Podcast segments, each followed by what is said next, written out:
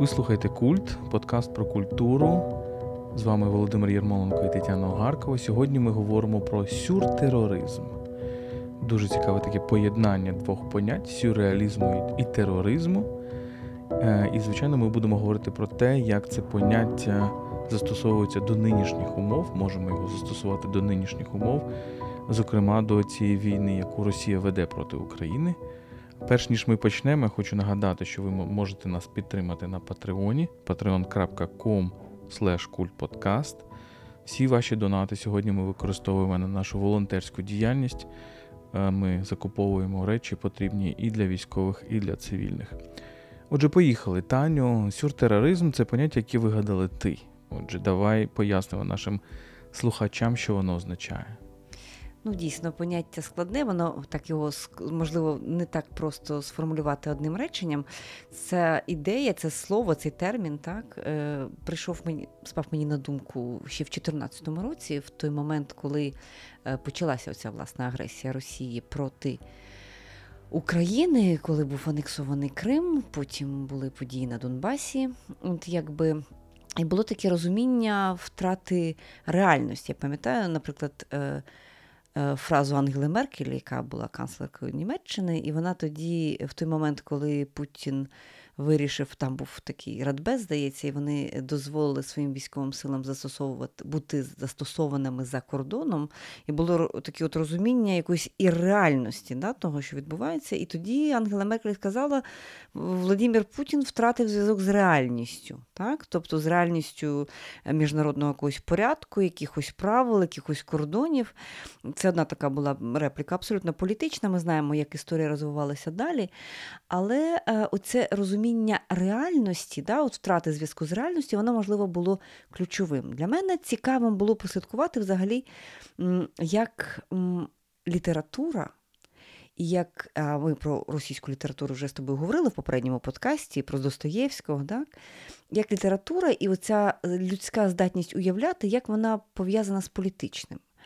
Ось е, тому що, от згадаємо, наприклад, Андре Глюксмана так, е, французького філософа політичного, в нього є книжка, яку ми сьогодні читаємо дещо по-іншому. Книжка називається Достоєвський на Манхеттені. Ми її свого часу, пам'ятаю, читали в такому контексті, як про явище тероризм. Там Андре Глюксман розказує про так званий новий нігілізм, його в центрі його книги, ну, з чого починається книга, і в центрі уваги, власне, атака на башти близнюки у е, вересні 11-го року, і якби явище тероризму, да, і нового нігілізму. Але цікава метафора, яку він тоді застосовує, так, це є метафора Достоєвського. Так? І він, от, власне, виходить на ту тезу, яку ми теж вже обговорювали з тобою, так, про Раскольнікова, я вбиваю, значить, я існую. Да? Тобто, хто такий терорист? Терорист це людина, яка намагається підірвати реальність да? через певну ненависть до реальності, яку він має. Е, терорист це навіть не завжди той, хто вбиває найбільше. Так?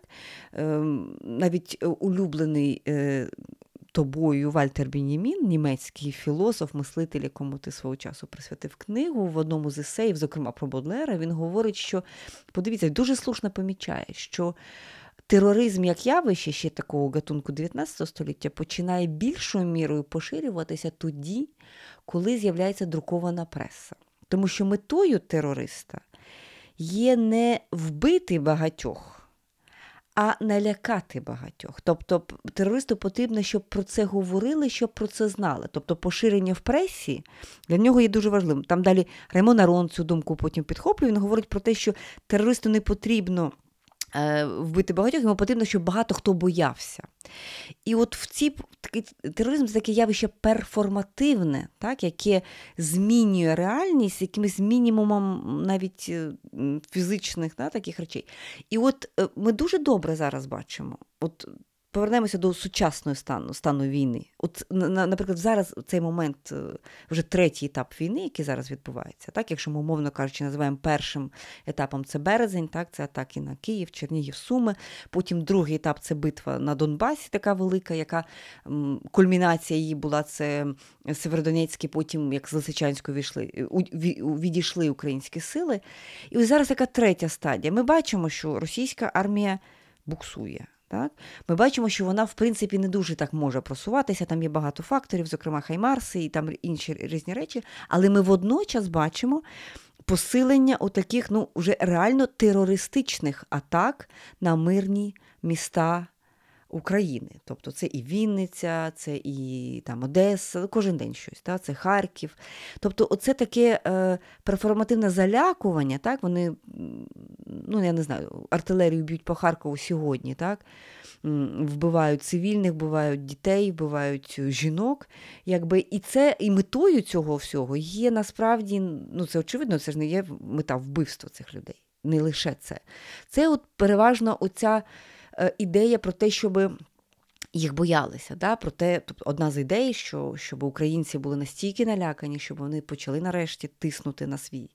Уряд на президента Зеленського на те, щоб нарешті Україна здалася, посадити Україну за стіл переговорів. Зараз дуже багато говорять про те, що метою власне такої поведінки є налякати, нажигати, посадити за стіл переговорів. Тобто тероризм це слабкість. Да? Тероризм, якщо ми подивимося тероризм класичний, так багато років, навіть десятиліть він асоціювався з ісламом, да, з ісламізмом. Так? Якби це, як правило, це були угруповання, які навіть не мали держави своєї власної. Да? Це були такі якісь ем, позбавлені коріння, укорінення кордонів, да? такі групи, які якби завжди були в позиції слабкого, цей помсти слабкого сильному. Да? Згадаємо баш ти близнюки, це завжди тероризм це завжди проти якоїсь системи речей. Це прагнення підірвати реальність. І що мені завжди було цікаво, що насправді це прагнення підірвати реальність, воно ж е, є фундаментальним для літератури. От згадаємо Дон Кіхот. Дон Кіхот, який бореться з е, вітряками, я його називаю першим терористом в європейській літературі. Чому так? Та? Тому що це є персонаж, який що, який живе у вигаданій реальності, і який, виходячи з своїх уявлень да, про цю вигадану реальність да, для Дон Кіхота, це реальність лицарських романів. Він у повсякденні поводиться, так, але просто очевидно, що цей персонаж є смішний. Те, що зараз відбувається, це абсолютно не смішно, так, це тероризм. Але е, але структурно стосунки ті самі, насправді. Це є е, терорист, це той, хто принципово відмовляється жити в тій реальності, яка є даною, так? і намагається нав'язати якусь іншу реальність. І сюрреалізм, так? а сюрреалізм за визначенням, так? це теж є прагнення побачити якусь вищу реальність. Наприклад, у визначенні. Сюрреалізму у нас був окремий подкаст про сюрреалізм, запрошуємо вас послухати, але у визначенні сюрреалізму, наприклад, Андре Бретон Е, буквально пише про те, що найвищий сюрреалістичний акт полягатиме в тому, щоб вийти на вулицю з револьвером в руках, я переказую, це не точна цитата, і стріляти у натовп, та? тобто в когось попаде. Тобто сюрреалізм, який розриває реальність. Очевидно, для Андре Бретона це була література, це був акт уяви. Такого можна багато знайти. У того самого ж Андре Жида, скажімо, в нього є роман 14-го щороку, це початок Першої світової війни, якби роман е, Печери Ватикану. Там є, власне, і такий такий, такий термін навіть «l'acte gratuit», Е, тобто безпричинний акт, це як і він, наприклад, їй показує якраз вбивства, да, як коли головний персонаж, або не головний, я вже зараз не пригадаю, він скидує з потяга да, якусь людину, якогось старого, да, пенсіонера. Навіщо він це робить? Він не може цього пояснити. Да, Оця безпричинна якась така жорстокість, да, яка, яка розриває реальність. Таких речей в літературі дуже багато, такі Достоєвські, да, його дуже багато в літературі. І те, що ми бачимо от зараз е, в сучасній війні. Росії проти України, ми бачимо, і це сьогодні навіть більш очевидно, ніж це було в 2014 році. Це втрата зв'язку з реальністю. Чим більше, чим більше невдач російська армія зазнає на українській території, тим більше посилюється оцей Такі ж, по-перше, терористичні атаки на мірні міста, а по-друге, шантаж. Та Шантаж, очевидно, е, значить, ядерною зброєю. Очевидно, всі прекрасно розуміють, що е, ядерна війна це війна, яку ніхто не виграє. Так? Тобто в ядерній війні неможливо виграти. Так? Тобто це є такий шантаж, якийсь максимальний шантаж так, для того, щоб підірвати цю реальність і змінити ставлення до себе і ставлення до реальності. Мені здається, що тут ти говориш про ісламський тероризм, але давай згадаємо, що ісламський тероризм надихався лівим тероризмом 50-х-60-х років. І сам цей лівий європейський тероризм надихався певною мірою теж російським тероризмом 19 е, вже століття, так, нігілізмом, е, в принципі, терором в Російській імперії вбивством царя е, ще в 19 столітті, так, е, Олександра. І тут, мені здається, дуже дуже цікаво, по-перше, дивитися на, на певний такий. Ну, до речі, серед цих терористів були і українці теж, тобто українські студенти. Але в принципі, от я е, завжди наводжу приклад якби дискусії української політичної думки і і російської політичної думки. Це дискусія Драгоманова, нашого з з російськими анархістами, так, на, на, на тему, що таке анархізм. Для Драгоманова анархізм це фактично те, що ми називаємо сьогодні самоврядуванням, місцевим самоврядуванням. Тобто, це коли влада йде знизу, коли немає єдиного нача, єдина началія, тобто архе, і коли фактично влада вона множинна, вона з, з різних з різних так, точок йде. Для російських анархістів е, там, від від Бакуніна до Плеханова, і потім ця лінія йде і до більшовиків. Анархізм означав якраз перевертання реальності. Тобто те, про що ти говориш, да? треба треба вбити поганого царя, поставити натомість хорошого царя. І так вони, в принципі, і і зробили, зрештою, більшовики, так? Е, копіюючи потім, зрештою, модель Російської імперії, особливо в епоху Сталіна. Тобто тероризм в цьому сенсі терорист, і це ми бачимо такий парадокс, що дуже багато авторитарних рухів, е, там, я не знаю, в світі менш розвинутому, як як інколи називають, там, в світі глобального півдня, африканських країнах, латиноамериканських країнах, ці авторитарні. Правителі дуже часто були революціонерами, дуже часто були оцими е, теж нащадками російських нігілістів певною мірою, які нібито прагнули емансипації, прагнули свободи. Але насправді, коли вони прийшли до влади, то вони е, застосували найбільш там, авторитарні жахливі режими. Чому? Тому що для них е, сенс гри полягав в тому, щоб просто перевернути світ щоб тих, хто внизу поставити на, нагору, а тих, хто вгорі, поставити вниз. Хто був нічим, тот стане всім, а хто був всім, тот стане нічим. І тут, мені здається, це е, дуже важливий важливий елемент е, е, оці, оцієї російської тактики навіть сьогодні, в принципі. так. Тобто вони відчувають, що вони все більше втрачають вплив в цьому світі, але вони хочуть його якимось максимально абсурдним, жорстоким актом перевернути. Тобто вони е, розчаровані в якійсь еволюції, і вони хочуть здійснити якусь світову революцію, тобто максимально роз, розхитати світ для того, щоб він просто розпався на якісь уламочки, і хто був вгорі, той, той впав вниз. Тобто, це такий такий вибух. Так? Тобто вони фактично, от коли ми в 2014 році про це говорили, я теж тоді писав статтю, можливо, в 2015 році для. Європейської ради зовнішніх відносин для Лондона. І там в мене була така метафора, що це такий теж геополітичний тероризм, де самі ці республіки, так звані ДНР і ЛНР, я їх називав, по-моєму, тоді геополітичні бомби. Тобто це закладені бомби, які, в принципі, чия функція не є там, я не знаю ресурси для Росії і так далі. Чия функція була в певний момент розірватися, так? в певний момент підірвати, наприклад, устрій в Україні. І ми бачимо, що що з певною мірою те, що Росія затіяла зараз, це отакий всесвітній вибух. Так? Тобто, можна сказати, такий геополітичний атомний тероризм. так? І це мені здається, ці, ну, не те, щоб цікаво, я не хочу цих слів цікаво вживати, але це це важливо про це пам'ятати. Тут е, дуже важливий е, оцей акцент має бути на деструкції. так? Е, очевидно, що Росія в останні десятиліття відчувала певне. Е, певну поразку. Та? Певно, очевидно, Радянський Союз програв у холодній війні, так, якби потім був такий процес е, декілька років да, так, спроби гри в демократію, такого демократичного такого переходу. Це, Ці спроби були невдалими. Але сил на е, пропозицію альтернативної моделі розвитку так, альтернативну, яка би могла у, у чесній боротьбі, у конкурентній боротьбі з західною моделлю, так, виграти немає. Так, Коли е, Росія сучасно каже про про те, що світ не має бути однополярним, так, і що от, власне, їхня ідея полягає в тому, щоб повернути в світ багатополярність, то ну, начебто так на словах вона звучить непогано. Тобто, окей, є, скажімо, західна цивілізація, європейська цивілізація.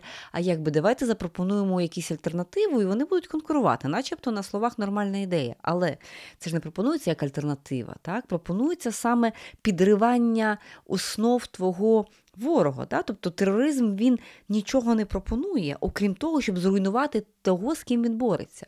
І тут, що дуже важливо, на чому я хочу наголосити, чому цюртероризм? Тому що як в явищах е, тероризму ми пам'ятаємо атаки. Останнього десятиліття, пам'ятаєш, е, там в Бельгії, е, в Парижі, Батаклан, ну і там інші, так, коли відбуваються ці терористичні акти, пам'ятаєте, наскільки багато медіа про них говорять. І на чому е, побудована власне оця манера е, багато говорити про е, терористичні атаки? На тому, що терористична атака це завжди ж спектакль. Так? Воно апелює до людської здатності уявляти.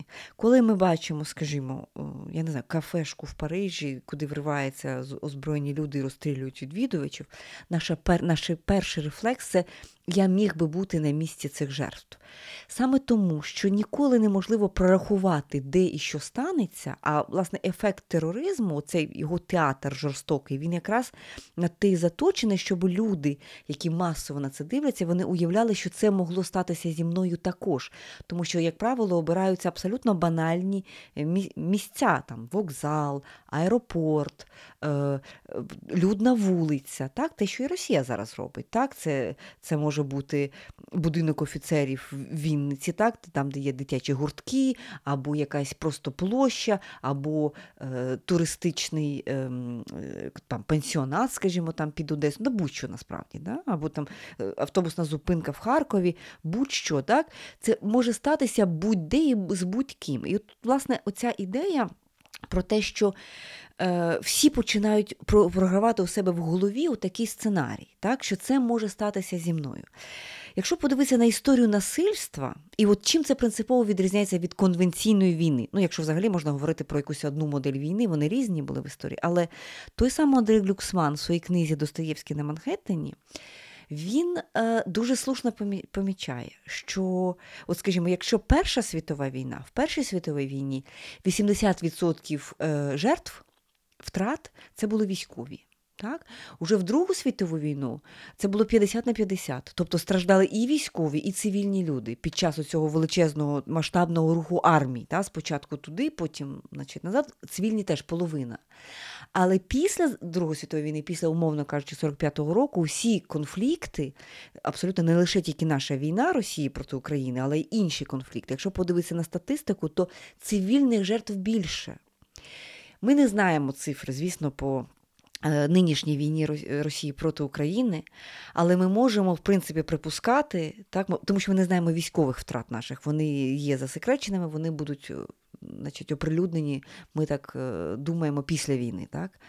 Але ми бачимо, що той самий Маріуполь, да, Буча, е, постійні обстріли, вони постійно призводять до цивільних жертв. І абсолютно не виключено, так, що оця війна вона більшою мірою тяжіє до власне, до такого терористичного характеру. Очевидно, це і окрім е, це не просто тероризм, так це також війна, але оця ознака такої е, дії суто терористичної, так, от націлена на залякування, на меседжі. Тероризм це завжди завжди меседж. Це не, е, це не просто насильство. Так? Війна, ну здавалося б, війна це якби взаємостосунки сили поміж двома арміями. А тероризм це завжди повідомлення. Так? Повідомлення, яке має два типи є повідомлень у терористів. Перший тип це педагогічний, так в лапках, так, я кажу, педагогічний в сенсі це вам от за це. Ми вас підірваємо, це вам це вам за дітей Донбаса, да, умовно кажучи. Або другий тип повідомлення це профетичний. Профетичний це який передрікає майбутнє, да, який говорить, що ось Вінниця, да, ось вам Вінниця, а завтра це буде там, я не знаю, будь-яке інше місто. Справді може бути. Це може бути Бровари, це може бути не знаю, Хмельницький, Кам'янець-Подільський, будь-яке місто. Е, от І люди сприймаються як як попередження. Тобто або це за щось в минулому, або цей, ця, цей ланцюг насильства він розкручується. Для чого він розкручується? Він розкручується для того, щоб люди уявляли. І ось ефект тероризму, от що для мене ключовим є в цьому розумінні сюртероризму, воно про те, що тероризм експлуатує нашу здатність е, уявляти от дуже сильно, так само, як і мистецтво насправді. Да?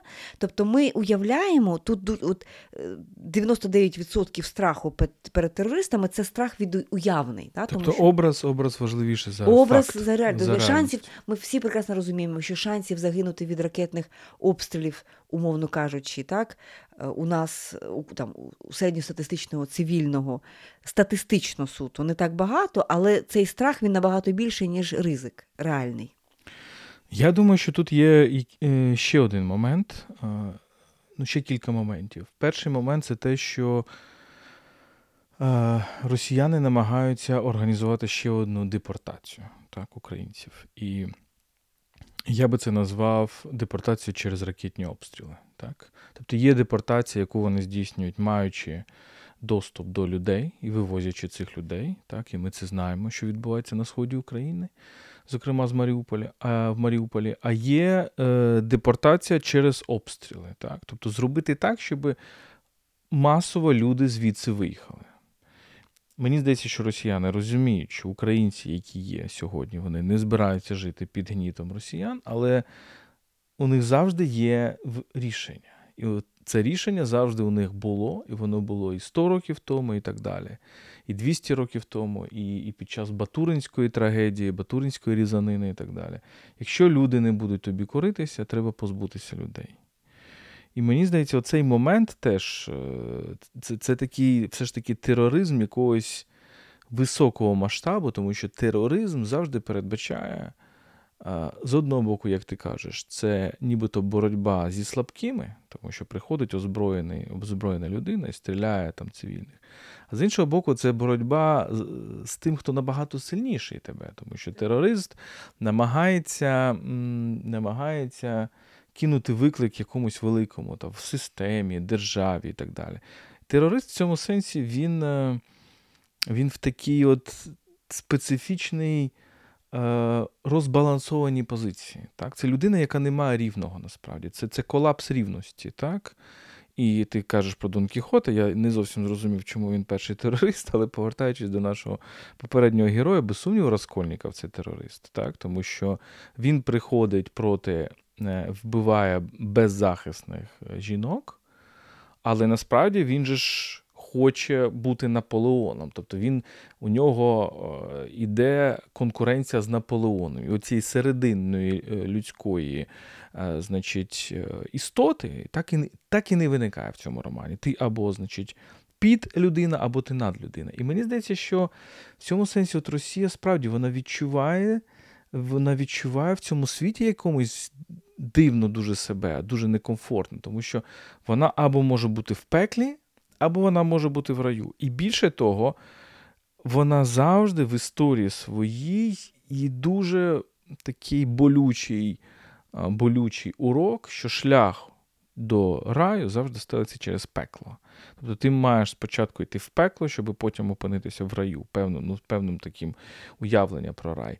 І тому, в принципі, мені здається, цей е, цей удар по цивільних. Так? Тобто цей удар по цивільних, по людей беззахисних, по людях абсолютно так, е, там, я не знаю, на зупинках, е, в, будинках культури і так далі. Так? Тобто вбити е, людей, які в принципі слабші, ніж ти, щоб кинути виклик тим, хто сильніший, ніж ти. Тому що той, хто сильніший, ніж ти, він, по ідеї, має цих слабших оберігати. Абсолютно, ти маєш абсолютну рацію. Да? Тобто, це вбити невинних слабких для того, щоб вся система, яка сильніша, так, за терориста боялася. Тут абсолютно.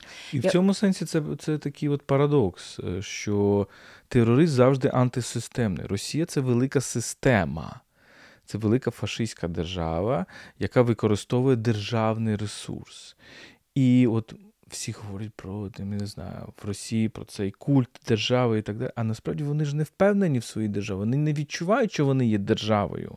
Вони не відчувають, що вони є системою, тому що вони вважають, що є якась більша і сильніша система, яку вони прагнуть підірвати. Тобто це така антисистемна система, можна сказати. Я так? це і маю на увазі, коли говорю про те, що мова не йде про те, що вони пропонують свою альтернативу так, свою альтернативну систему. Вони борються з системою західною, однополярного світу, вони це називають. Їх не влаштовує це, вони не можуть запропонувати альтернативу, натомість підривають. Але тут дуже важлива думка про те, що е, чому це небезпечно? Тому що всі критики системи, умовно кажучи, західної всередині Заходу. Вони, тобто, знаходять в цих конспірологічних теоріях російських, якби вони їм симпатизують, так? тому що дуже легко грати на невдоволеннях, так? нічого не пропонуючи, але таким чином залучаючи людей, які. Ну, не те, щоб там симпатизують сьогодні, ну важко собі уявити в цивілізованому світі, хто би там дійсно симпатизував. Е, Росії, ну принаймні з людей притомних, які розуміють, що відбувається, але які виправдовують, які кажуть, ну це якби все одно підриває ненависну нам систему і так далі. Давай я два слова скажу про Дон Кіхота, все-таки, якщо щоб пояснити власне цю цю, цю аналогію. Очевидно, Дон Кіхот це персонаж, та, який, ну, очевидно, назвати його терористом це такі трохи трохи перебільшення. Що я маю на увазі? Дон Кіхот і Санчо Панса. Дон Кіхот, як ми пам'ятаємо, це є персонаж, який живе живе в е, в наративі, в дискурсі, який вже давно втратив історичну реальність. Та? Він живе власне в цих лицарських романах, в реальності, та? яка вже не відповідає та, тим лицарським романам. І він чинить відповідно до якогось дискусу, якого немає. Та? І, звісно, це Санчо Панса, це такий навпаки голос здорового глузду, такої заземленості, який його повертає до реальності. І, очевидно, комічним є оце, е, цей дует, так, в, тому, в такому сенсі. Е, коли я говорю, що терорист, та, е, як прототип терориста, терорист він живе завжди в іншому наративі. Назвімо його пропагандистським, да, стосовно Росії це буде правильним. Назвімо його реакціоністським, назвімо його уявним. От, Наприклад, коли дослідники, скажімо, ісламізму, так, не плутати з ісламом, от пам'ятаю, наприклад, є такий дослідник Олів'є Руа. Е, свого часу він мені був дуже цікавий. Він дуже переконливо показував, що ісламізм він апелює до цілком таких, якби не до не до, не до, устоїв там, значить, ісламу, не до Корану, не до традиції, а до віднайденої вигаданої традиції. Да? Якби Вони створюють собі таку паралельну уявну реальність і потім діють відповідно до неї. І дуже часто, наприклад, ісламісти, ми це бачили по серії терактів, які були в Європі. Останніми роками, зараз трошки, до речі, менше цього, але ну, от буквально ще 5-7 років тому такі випадки, на жаль, часто траплялися.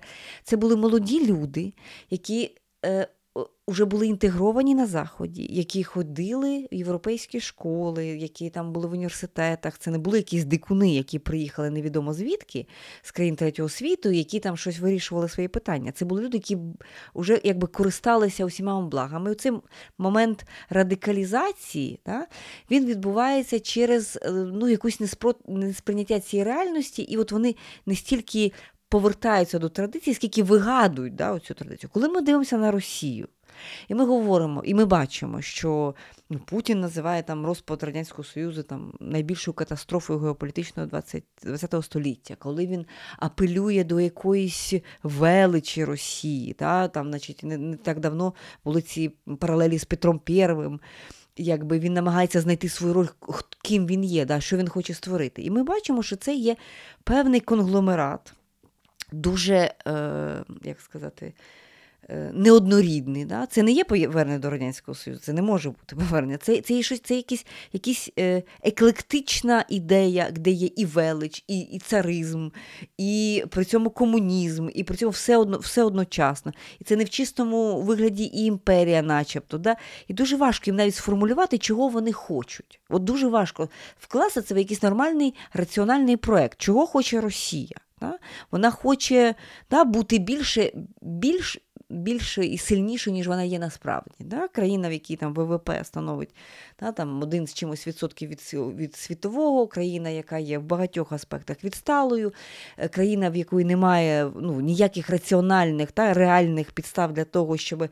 Стати кимось більшим, ніж регіональний лідер, на, ну, скажімо, в стані до початку цього конфлікту, зараз буде справи ще гірші. Так?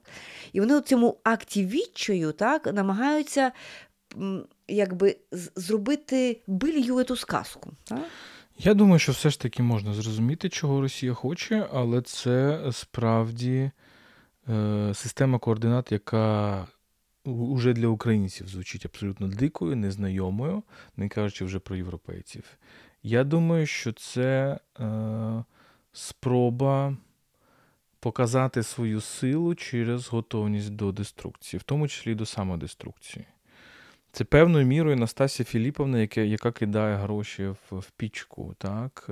Це це е, так, такі здатні до само, здатні до самодеструкції, здатні до, в тому числі до певного самогубства.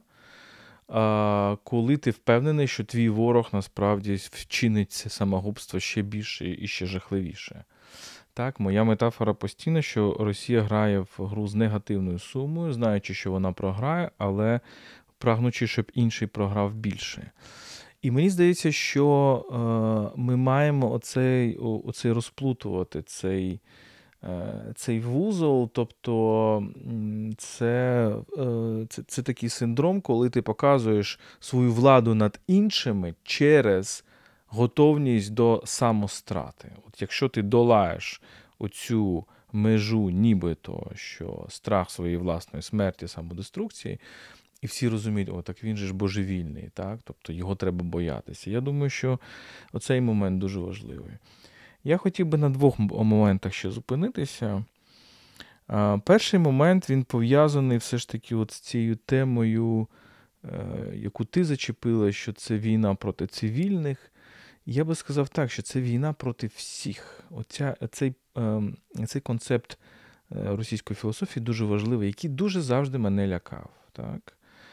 якого я дуже завжди остерігався. Я думаю, що і ти, можливо, мала це відчуття, коли ми стикалися, коли молоді люди, молодші люди були, стикалися з російською філософією.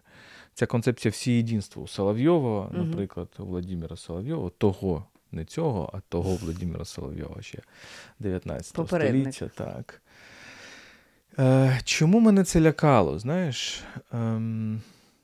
Тому що ця концепція всієдинства вона не розділяє людей, вона не може провести розділення між індивідами чи групами людей. І коли от е, ми думаємо над тим, там, хто був жахливіший злочин, злочинець, там, Гітлер чи Сталін, чим відрізняється нацизм від від сталінізму, я думаю, це про це ми поговоримо в одному з подкастів. Але ключова відмінність нацизму від сталінізму полягає в тому, що нацизм будує ієрархію права на життя, де він говорить, що ось ця група, умовно, там арійці, має право на життя, вона має вижити. Ось ця група, там євреї, слов'яни, роми і так далі, вона не має права на життя і має бути знищена. І тут є чітка градація, так? хто має право, хто не має права на життя. Для сталінізму немає цієї градації. Фактично, сталінізм стверджує, що ніхто не має права на життя, що кожен може внезапно померти. Внезапно, кожен внезапно смертен, без сумніву, ми про це вже говорили, що ця внезапна смертність, ця фраза Булгакова, вона це, це, це апофеоз сталінізму. Тобто, фактично, ти, е, ти завжди є мішенню терориста. Саме це. Ти, ти завжди є мішенню, і і тому Терор. поняття терору і поняття тероризму вони так та, вони так пов'язані. Ти завжди можеш випадково несподівано померти. Тебе ні, ніщо не гарантує, ні твоє походження, ні твоя раса, ні твій клас і так далі. і так далі. Можна сперечатися, що більш злочинна, але логіка цих двох систем вона різна. І е, це важливо, мені здається, тим, як росіяни ведуть війну справді і в Сирії, і в Україні. Вони справді не роблять відмінності між військовими і цивільними, тому цивільні об'єкти це для них такі самі об'єкти, тому що для них вони борються проти, умовно кажучи, всі єдинства українців. Так? Для них байдуже е, кого вбивати, головне, щоб вбивати людей, які живуть на території України. І знаєш, е, я от зараз читаю роман Василя Баркі, одного з прекрасних письменників українських ХХ століття. У нього є класичний роман Жовтий князь про Голодомор. І там є дуже специфічна на початку так, річ, такий епізод, який дуже багато чого пояснює, коли селяни е, говорять з цим, мабуть, там НКВДшником, який прийшов, чи ГПУшником, то, мабуть, НКВД тоді. А, значить, е, який прийшов забирати зерно. І і вони кажуть йому: ну добре, ну забери частину, забери половину. Ну тобі ж воно все все одно гниє там. Забери, залиш нам. Ми розуміємо, що ти тут прийшов забирати. Навіщо ти забираєш все? І ти розумієш, що це все або нічого, прийти, е, якщо забираємо зерно, то значить забрати все, нічого не залишити, вбити там дітей, які мають я не знаю, в, в, в ручках якісь зернятка. Оце мені здається одна з жахливих оцих речей, ці пов'язані з цим російським всієдинством, всією е, небажанням взагалі розрізняти. так? Оце концепція тотальної війни. Да? Тобто всі єдинства значить тотальна війна. Але ну, все-таки давай е, все-таки проведемо розрізнення, тому що одна справа це сталінізм, да, яка система максимально репресивна, так, е, всередині по відношенню до власного суспільства, і сучасний путінізм і його ресурси. Тобто, якщо навіть просто просте порівняння, якщо от, ми, до речі, бачимо, що зараз відбувається в Москві, інколи такі доходять значить, е, від відомості про про те, ну, здавалося б, так, мають відбуватися якісь там закручування гайок, має відбуватися якісь ув'язнення, посадки, полювання на відьом, е, значить, ну і тому подібних, нічого подібного такого, в принципі, центральні російські міста. Так на поверхні да, живуть абсолютно нормальним життям. Оце вже інтерналізований якийсь страх перед інакомислям, він настільки сильний, що їх навіть не потрібно там дуже сильно репресувати. Тобто це не є рівень репресій, ну абсолютно не є той рівень репресій, який був, скажімо, в 30-х роках при Сталіні. При тому ресурсу на знищення українців ну, все-таки давай теж розуміти. так? Одна справа це армія Сталіна, так? яка б вона не була, ну якби так, тобто ресурс це загальна мобілізація, тобто ніхто ж не, не рахувався. Да?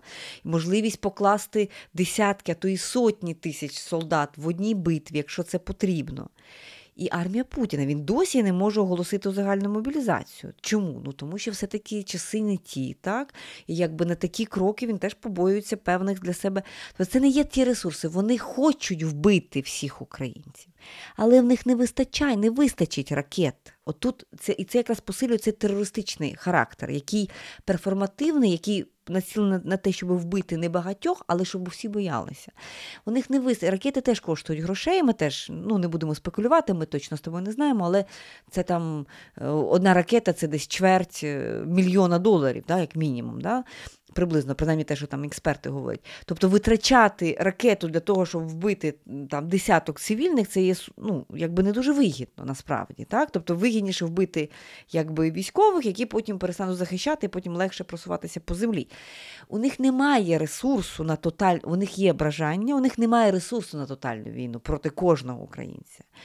Але у них є ресурс на оце власне терористичного характеру, природи терористичної атаки, які змушують значно більшу частину українського суспільства, е, те, що ти казав, е, виїжджати, боятися, не бачити свого майбутнього в цій країні. Ну важко так дійсно проєктувати себе в майбутньому, коли ти ні за що не можеш поручитися. Коли сьогодні прилетіло в одному місці, а завтра це прилетить в школу твоєї дитини, наприклад. Так? Тобто, І і оця здатність уявляти, вона ж вона ж так і працює насправді. Тому оцей характер терористичний, підривання реально, змусити якби цілу країну жити от в цьому дурному фільмі, так, де немає гарантій нічого. Взагалі про світ без гарантій, да? про про те, що е, це ну, якби. Можливо, в тебе є майбутнє, але ніхто не гарантує, так? Ну так, це певною мірою війна проти часу, так? Війна проти майбутнього. І, до речі, теж в, в нашій історії це постійно повернення теми, так? Ампутувати майбутнє. Так? Це одне, одне з прагнень, мені здається, росіян ампутувати майбутнє українців. Зрештою, це і так ти зломлюєш ворога. Де зверни увагу, можливо, ми про це ще якось поговоримо.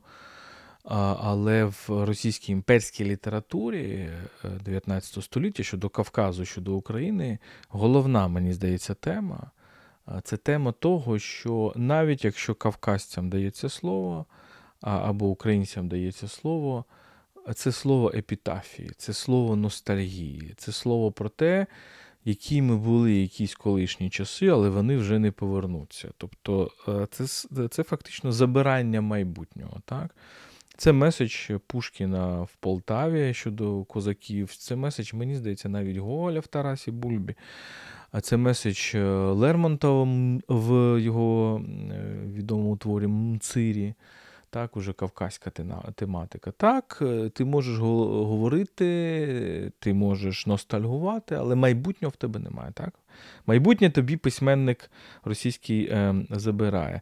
І я би ось що на чому наголосив, повернувшись все ж таки до цієї теми сюртероризму. Так? Ти говориш про те, що це домінування і образу над над реальністю. Все ж таки, ми трошки не, недостатньо з тобою поговорили про сюрреалізм як як явище, так? але знову ж таки наших слухачів відсилаємо до нашого подкасту про сюрреалізм, який є, в принципі, історичним, де ми говоримо про. Про це явище в мистецтві, про Андре Бретона, про Сальвадора Далі, про Луї Арагона і так далі. Це надзвичайно цікаві важливі речі. Але що мені здається, відбувається? Що сюрреалізм це реакція європейського мистецтва на домінування реальності. так? На домінування реальності, наприклад, в мистецтві 19 століття, на це академізм, на це в літературі натуралізм і так далі. Весь авангард, в принципі, повстає проти цього примату реальності. А сюрреалізм, можливо, є найвищою цією цією точкою повстання проти реальності. В російській культурі ми бачимо іншу історію. В російській культурі ми ніколи не бачимо домінування реальності, домінування факту. Фактично, ми, ну, можливо, в принципі, є такий реалізм всередині 19 століття, там, я знаю. Тургенів, Некрасов, можливо, але те, що називається російським реалізмом, Горький, наприклад, е, там, для мене не є реалізмом.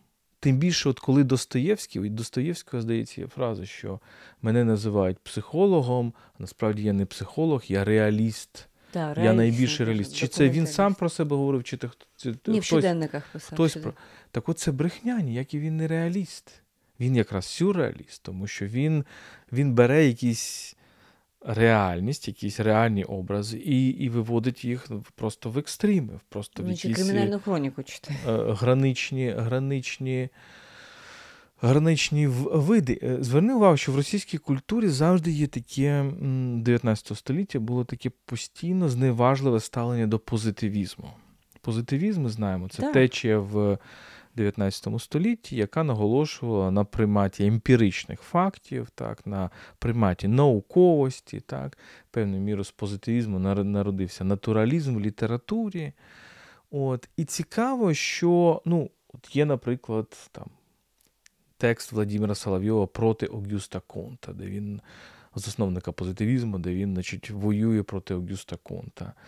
Є оця вся недовіра до там німецької філософії, до тогочасної науки. В принципі, в російському каноні філософському у нас немає там у росіян немає філософів, яких можна було б назвати філософами науки. Вони завжди вони постійно були або це западники, які ставали нігілістами і революціонерами, або це оці релігійні філософи, які. Е, значить, повстають проти проти цієї наукової істини. На відміну від українців, на відміну від української традиції, де ми де ми маємо на, на в кінці 19-го, на початку 20-го століття кіль, кілька фігур, яких ми можемо сказати, це науковці з позитивістичним стилем мислення, дуже строгі науковці, і водночас вони могли бути письменником. Ну, класичний приклад це Франко, звичайно. Але але ми так само можемо сказати про Драгоманова, який, в принципі, вважає, можна його назвати позитивістичним істориком. Ми так само можемо сказати про Агатангела Кримського, який був. Письменником і так далі. Це дуже цікавий момент, е, цей сюрреалізм в російській культурі, так?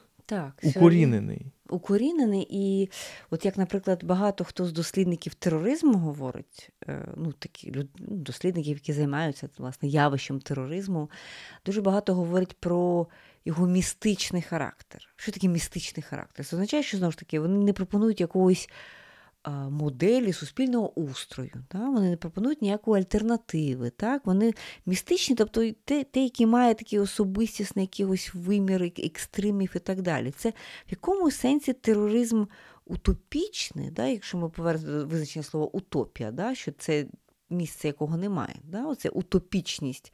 От можна говорити про те як в російській культурі, власне, оця, да, розвивається це, це, це утопічне метафізичне, містичне якесь мислення, яке з презирством ставиться, очевидно, до позитивізму, до реальності, до раціональності. Так? Для них це нудно. Да? Це, Ці ці речі викликають у них якусь нудьгу, да? оцю скуку. Да?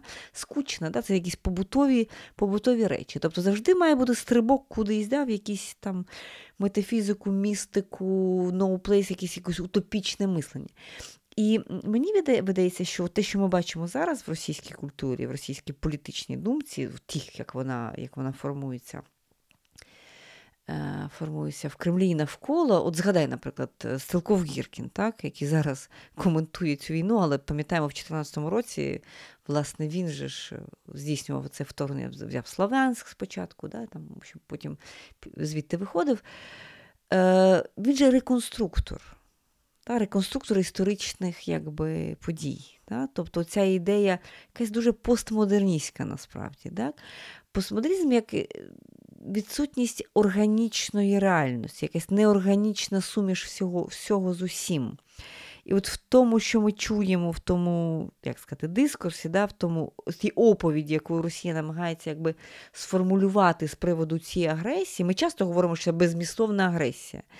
Насправді там є якийсь смисл, але просто він такий дійсно це є поєднання дуже багатьох одночасно речей, які для нормального, скажімо, європейця, який ну, звик все-таки якось розкладати речі, да, якось по поличках, щоб роз... в своєму розумінні реальності. Йому дуже важко схопити, тому я кажу, що хоче Росія. Да, Це це конгломерат доволі різних речей. Да? Вона хоче бути великою і шановною, але діє так, що нас, що це ну, позбавляє її позиції, навіть тих, які були до 24 лютого. Ну ти ж не будеш сперечатися, що зараз у наслідок цієї агресії.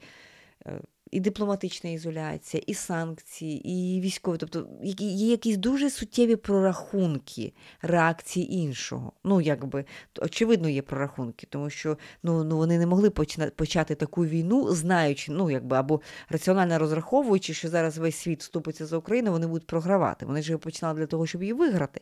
Але це нездатність передбачити реакцію інших теж означає, що з реальністю і з розумінням якби цієї органічної реальності якісь певні певні проблеми, причому серйозні, причому кардинальні, тому що якби це дійсно впливає на і, і зараз ну, ми теж розуміємо, що. Попри всю складність ситуації, яка зараз склалася, попри всю її трагічність, яка для України щодня, так, то все абсолютно очевидно. Але хорошого виходу з війни у Росії немає. Взагалі жодного варіанту немає хорошого, тому що вона вже дуже. І, власне, оця нездатність бути прагматиком, да, вона і власне і підводить. Ну що ж, будемо завершувати і підсумовувати. Отже, сюртероризм. Що таке сюртероризм? Я спробую підсумувати, а ти мене поправиш, якщо я не правий, бо це все ж таки твоє поняття. Терорист він діє через образ, він діє через. Він намагається переламати реальність, він намагається створити у людей певний образ страху, їх залякати, і таким чином діяти на на, на набагато більшу кількість людей. Так? Е, В цьому сенсі сюртероризм це, так би мовити, це. Це використання тероризму, але також це така філософія, можна сказати, та, де образ або вигадка, або марення, воно має пріоритет над реальністю. І в цьому сенсі можемо сказати, що Росія насправді веде війну навіть не, стільки проти України чи проти світу, як проти самої реальності. І в Росія справді в такому дуже дивному образі і сильного, і слабкого водночас, і системи, і антисистеми водночас, такі трошки шизофренічні реальності. Але мені здається, справді, що це поняття багато чого пояснює. Як місточок, можливо, до одного з наших наступних подкастів це тема Дон Кіхота. Ти говорила про такого терориста Дон Кіхота. Але мені цікавий Хорошого, позитивного мені терориста. цікавий Дон Кіхот, український Дон Кіхот. Давай поміркуємо колись і зробимо такий епізод про українського Дон Кіхота. Тому що кілька таких от натяків, е, наприклад, Дон Кіхот як емблема української правди яку заснував Георгій Гонгадзе. Так? Е, це теж дуже характерний такий епізод початку 2000-х років. так? Або Дон Кіхот зараз у творчості Матвія Вайсберга. Ми нещодавно були на його виставці, там принаймні дві картини українського Дон Кіхота. Або інший образ нашого великого В'ячеслава Липинського. У нього є невеличкий есей про українського Санча Панса. І от е, там дуже цікаві міркування про українську історію. Я думаю, що колись ми про це поговоримо. А сьогодні ми говорили про сюртероризм. Це був е, подкаст Культ е, Тетяна Огаркова, літературознавиця, і я, Володимир Єрмоленко, філософ. Залишайтеся з нами, слухайте нас. Ви можете нас підтримати на Патреоні, patreon.com. Всі ваші донати зараз йдуть на нашу, на нашу на наші волонтерські поїздки, на закупівлю важливих речей, передусім для військових, але також і для цивільних, які постраждали від, від страждають від цієї війни. Слава Україні!